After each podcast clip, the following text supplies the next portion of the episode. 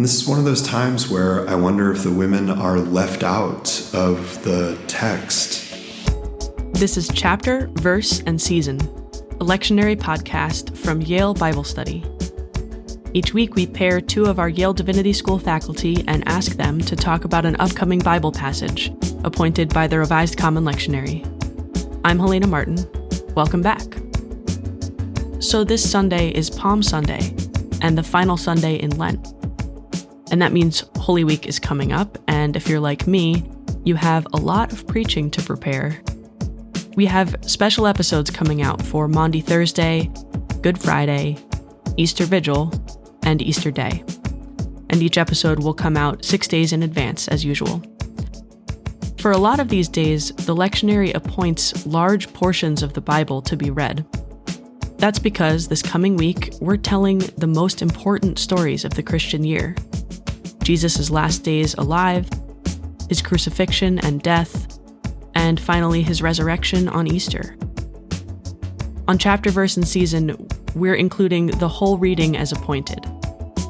This episode, that means we'll hear almost two entire chapters of the Gospel as Luke recounts Jesus' passion. If you don't want to hear the whole thing, you can skip right to the professor's conversation around minute 18. But I encourage you to take the time to listen to the passage first. Let these episodes be a way to spend time dwelling in these texts that are so familiar but so important. I hope these Holy Week episodes can be a spiritual resource during this busy time of year, in addition to an intellectual one.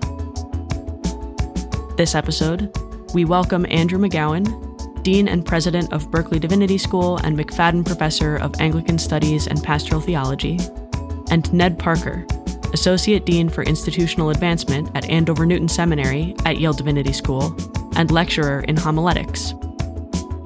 They're discussing Luke chapter 22, verse 14, through chapter 23, verse 56, which is appointed for the Liturgy of the Passion on Palm Sunday in Year C.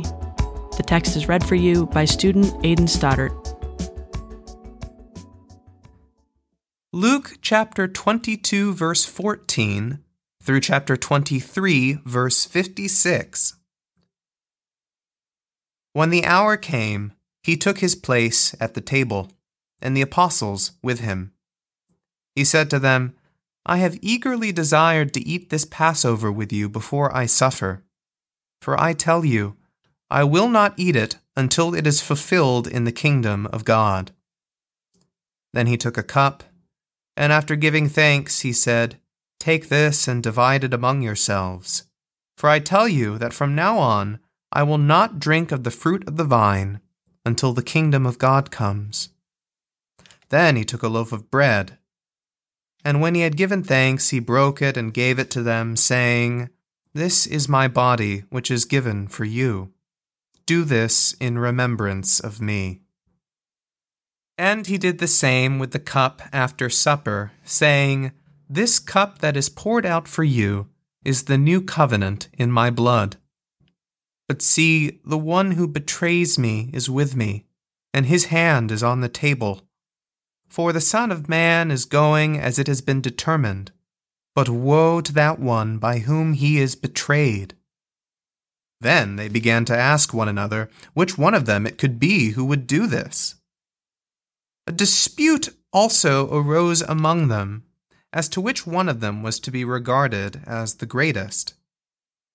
But he said to them, The kings of the Gentiles lord it over them, and those in authority over them are called benefactors.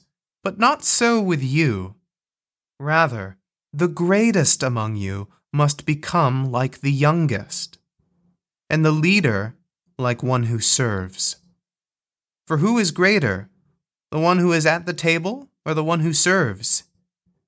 Is it not the one at the table? But I am among you as one who serves. You are those who have stood by me in my trials, and I confer on you, just as my Father has conferred on me, a kingdom, so that you may eat and drink at my table in my kingdom, and you will sit on thrones judging the twelve tribes of Israel. Simon, Simon, listen. Satan has demanded to sift all of you like wheat. But I have prayed for you, that your own faith may not fail. And you, when once you have turned back, strengthen your brothers. And he said to him, Lord, I am ready to go with you to prison and to death. Jesus said, I tell you, Peter, the cock will not crow this day until you have denied three times that you know me.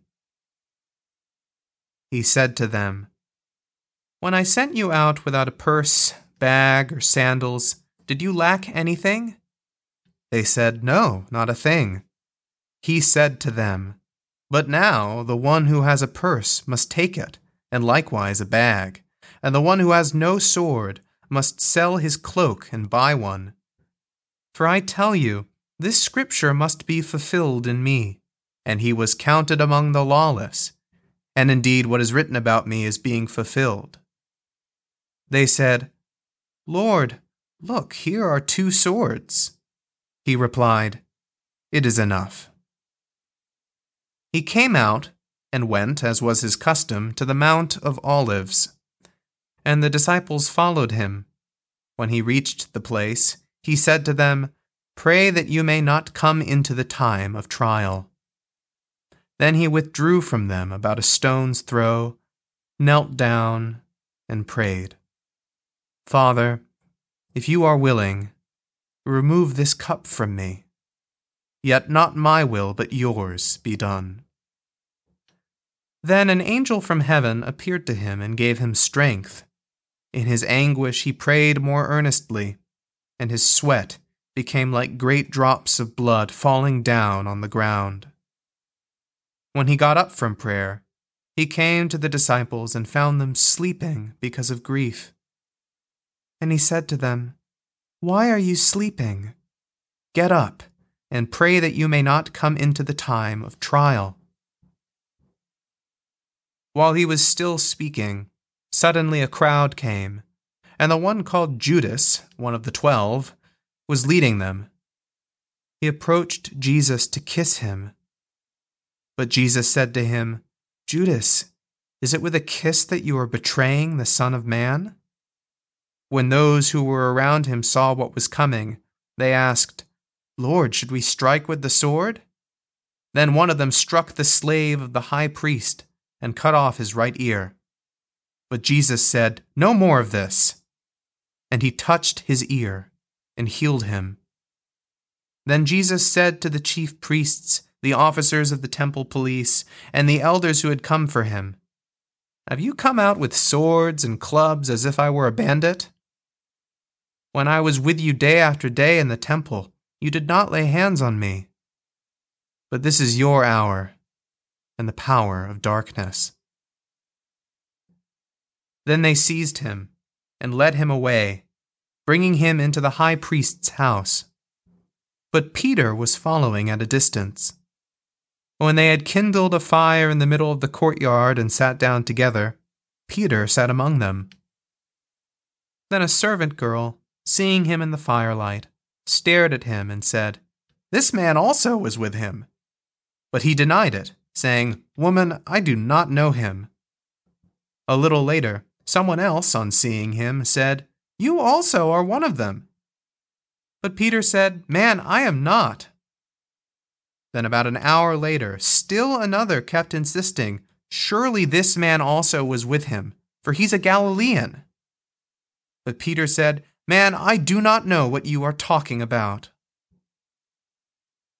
At that moment, while he was still speaking, the cock crowed. The Lord turned and looked at Peter. Then Peter remembered the word of the Lord, how he had said to him, Before the cock crows today, you will deny me three times. And he went out and wept bitterly. Now, the men who were holding Jesus began to mock him and beat him. They also blindfolded him and kept asking him, Prophesy, who is it that struck you? They kept heaping many other insults on him. When day came, the assembly of the elders of the people, both chief priests and scribes, gathered together, and they brought him to their council. They said, If you are the Messiah, tell us. He replied, If I tell you, you will not believe. And if I question you, you will not answer. But from now on, the Son of Man will be seated at the right hand of the power of God. All of them asked, Are you then the Son of God? He said to them, You say that I am. Then they said, What further testimony do we need? We have heard it ourselves from his own lips. Then the assembly rose as a body and brought Jesus before Pilate. They began to accuse him, saying, We have found this man perverting our nation, forbidding us to pay taxes to the emperor, and saying that he himself is the Messiah, a king. Then Pilate asked him, Are you the king of the Jews? He answered, You say so. Then Pilate said to the chief priests and the crowds, I find no basis for an accusation against this man. But they were insistent and said, He stirs up the people by teaching throughout all Judea, from Galilee, where he began, even to this place. When Pilate heard this, he asked whether the man was a Galilean. And when he learned that he was under Herod's jurisdiction, he sent him off to Herod who was himself in Jerusalem at that time. When Herod saw Jesus, he was very glad, for he had been wanting to see him for a long time, because he had heard about him and was hoping to see him perform some sign. He questioned him at some length, but Jesus gave him no answer. The chief priests and the scribes stood by, vehemently accusing him. Even Herod with his soldiers treated him with contempt and mocked him. Then he put an elegant robe on him and sent him back to Pilate. That same day, Herod and Pilate became friends with each other. Before this, they had been enemies. Pilate then called together the chief priests, the leaders, and the people, and said to them, You brought me this man as one who was perverting the people. And here I have examined him in your presence, and have not found this man guilty of any of your charges against him, neither has Herod for he sent him back to us. Indeed, he has done nothing to deserve death. I will therefore have him flogged and release him. Then they all shouted out together, Away with this fellow! Release Barabbas for us. This was a man who had been put in prison for an insurrection that had taken place in the city, and for murder. Pilate, wanting to release Jesus, addressed them again but they kept shouting, Crucify! Crucify him! A third time he said to them, Why? What evil has he done? I have found in him no ground for the sentence of death. I will therefore have him flogged, and then release him. But they kept urgently demanding with loud shouts that he should be crucified, and their voices prevailed. So Pilate gave his verdict that their demand should be granted. He released the man they asked for, the one who had been put in prison for insurrection and murder, and he handed Jesus over as they wished. As they led him away, they seized a man, Simon of Cyrene, who was coming from the country, and they laid the cross on him and made him carry it behind Jesus. A great number of people followed him, and among them were women who were beating their breasts and wailing for him. But Jesus turned to them and said, Daughters of Jerusalem, do not weep for me, but weep for yourselves and for your children. For the days are surely coming when they will say, Blessed are the barren, and the wombs that never bore, and the breasts that never nursed. Then they will begin to say to the mountains, Fall on us, and to the hills, Cover us. For if they do this when the wood is green, what will happen when it is dry? Two others also, who were criminals, were led away to be put to death with him. When they came to the place that is called the skull, they crucified Jesus there with the criminals, one on his right and one on his left.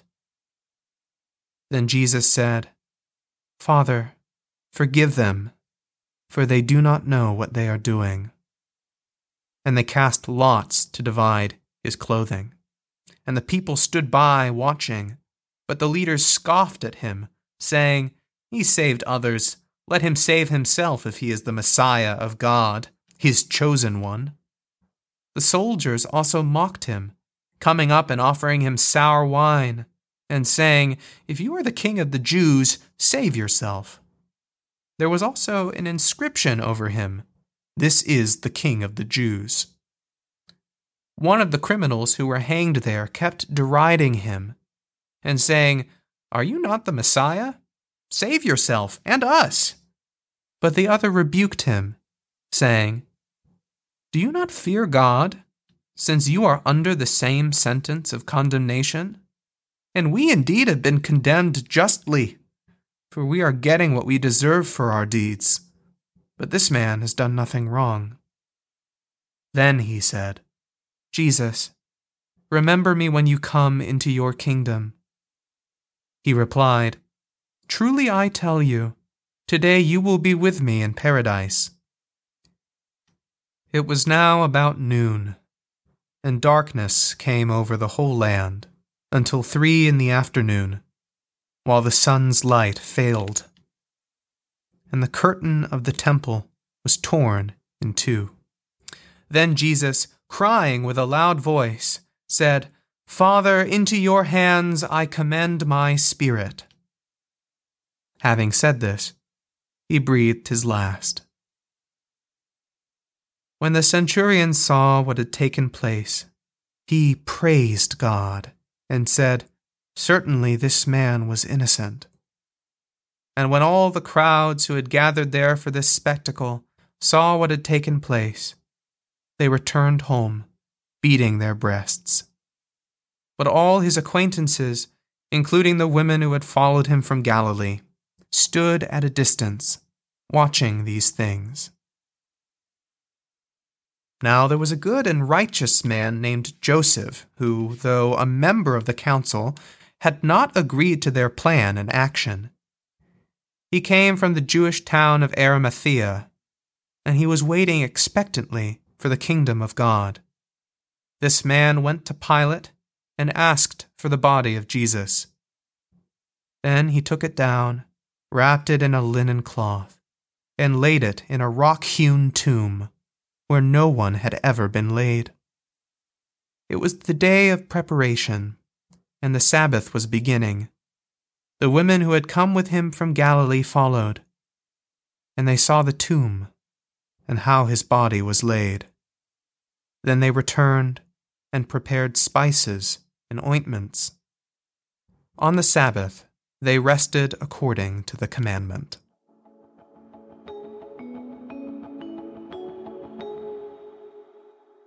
Andrew, so here we are talking about the Last Supper in the context of Palm Sunday. And it makes me think about all of the hosannas that have been cried over the past two years during this pandemic, all of the cries for help. And as I look at the story for the Last Supper, I think about those people crying for Hosanna crying out Hosanna because they can't be present at communion or the Holy Eucharist because the pandemic has prevented us from, from gathering in so many occasions and being able to do that together. And as I think about gathering together, particularly around the table, I think about who was present in that moment and looking at it through that lens of there were 5,000 gathered, not including women and children. And, and I know that the, the women, the Marys, perhaps Martha, were certainly present in Jerusalem before the Last Supper, certainly present following the Last Supper.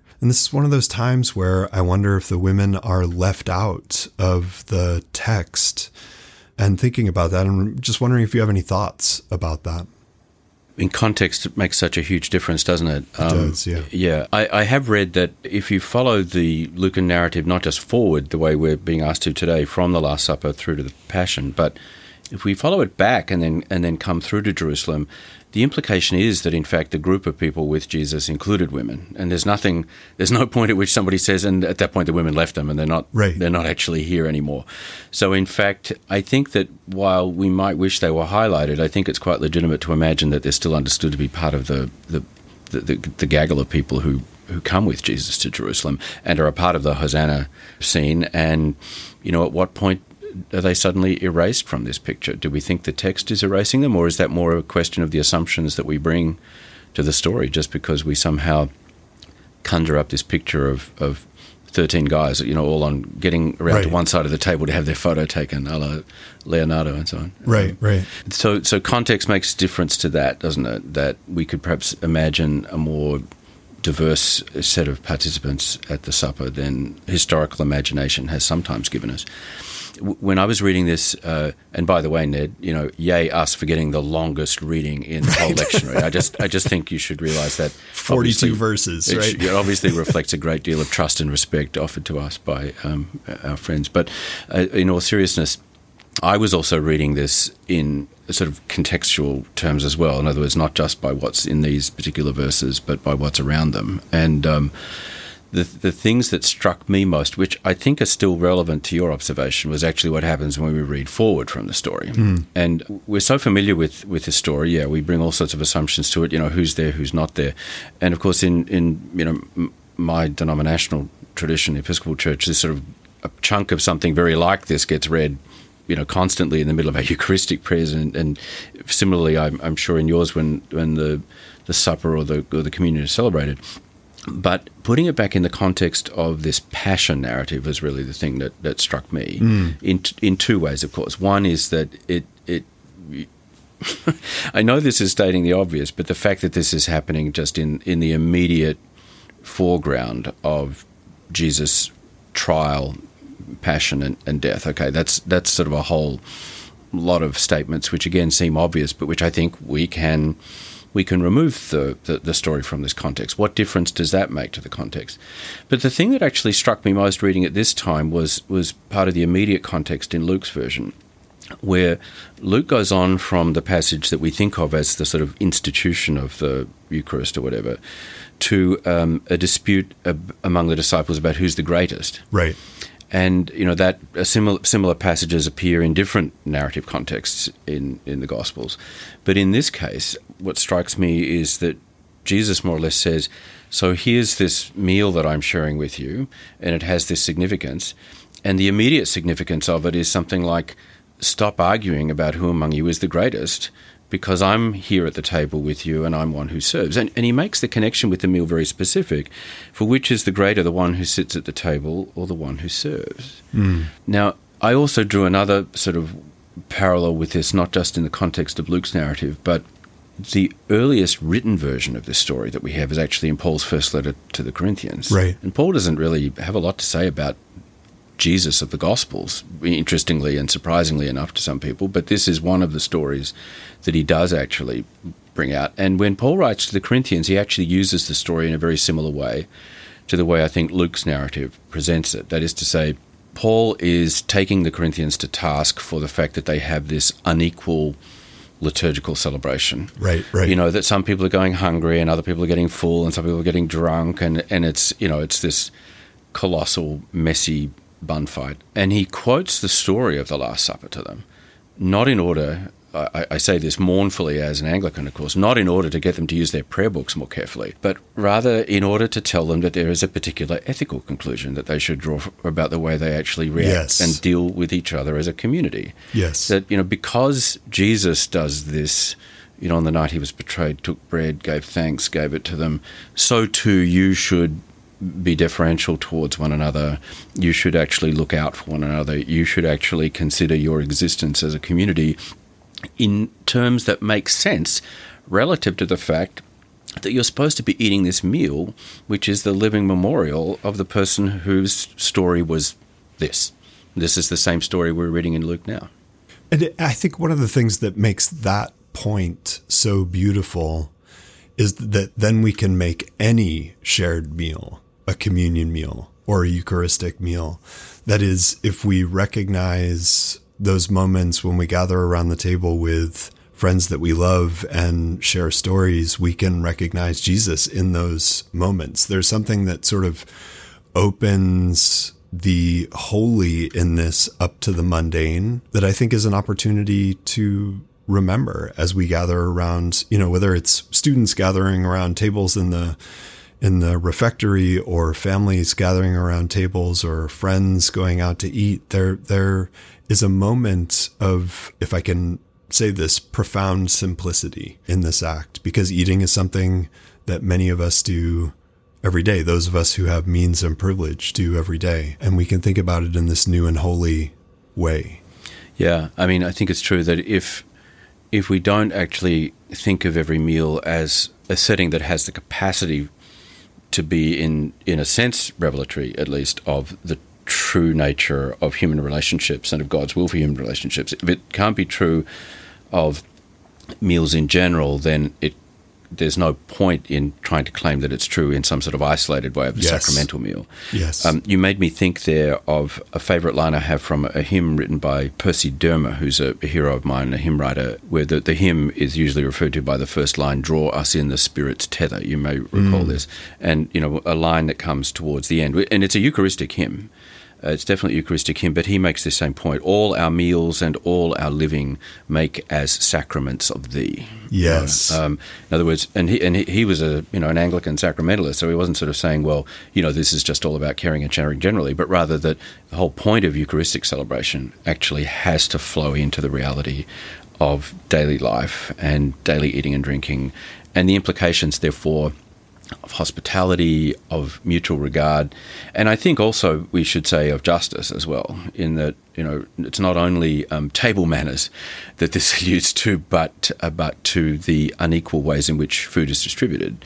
Yeah. The fact that people live in food deserts, that the fact that people ex- experience food insecurity. These are Eucharistic issues, and that brings us back around. I mean, one of the very first words that I used when we started talking about this passage was Hosanna. It, and this is Palm Sunday we're talking about, and that notion of food deserts and accessibility versus inaccessibility brings me back to that Palm Sunday cry of Hosanna, God help us. Um, help us, save us. And so I think it, I really appreciate you bringing us back around to that because there's there's something in that as we approach this moment in the liturgical season and and think about our our 42 verses altogether. All of our 42 verses. All of our 42 verses. And and you know I, I mentioned before the fact that reading it in the context of the passion narrative does make a difference to the the last supper story. I think the same is sort of reversed as well and maybe that maybe this is I think related to your point about the hosanna that if the Last Supper story represents Jesus' program in a sense, and it's that that leads into the rest of what he experiences, we're not simply dealing with some incidental fact that, that Jesus dies, and therefore that's something we can then sort of theologize as having to do with, you know, dying for the sake of the world. It's actually got something to do with the way he lives. Mm. His own interaction with his friends is actually the prelude to the fact that there are there are aspects of the world and its power which can't cope with living that kind of way.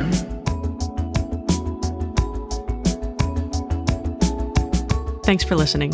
For more Bible resources for Holy Week, check out yalebiblestudy.org. You can also find out more there about chapter, verse, and season, including a transcript of this episode. And follow us on Twitter at BibleYale. Chapter, Verse, and Season is produced by Joel Baden, Kelly Morrissey, and me, Elena Martin. Aidan Stoddard is our editorial and production assistant.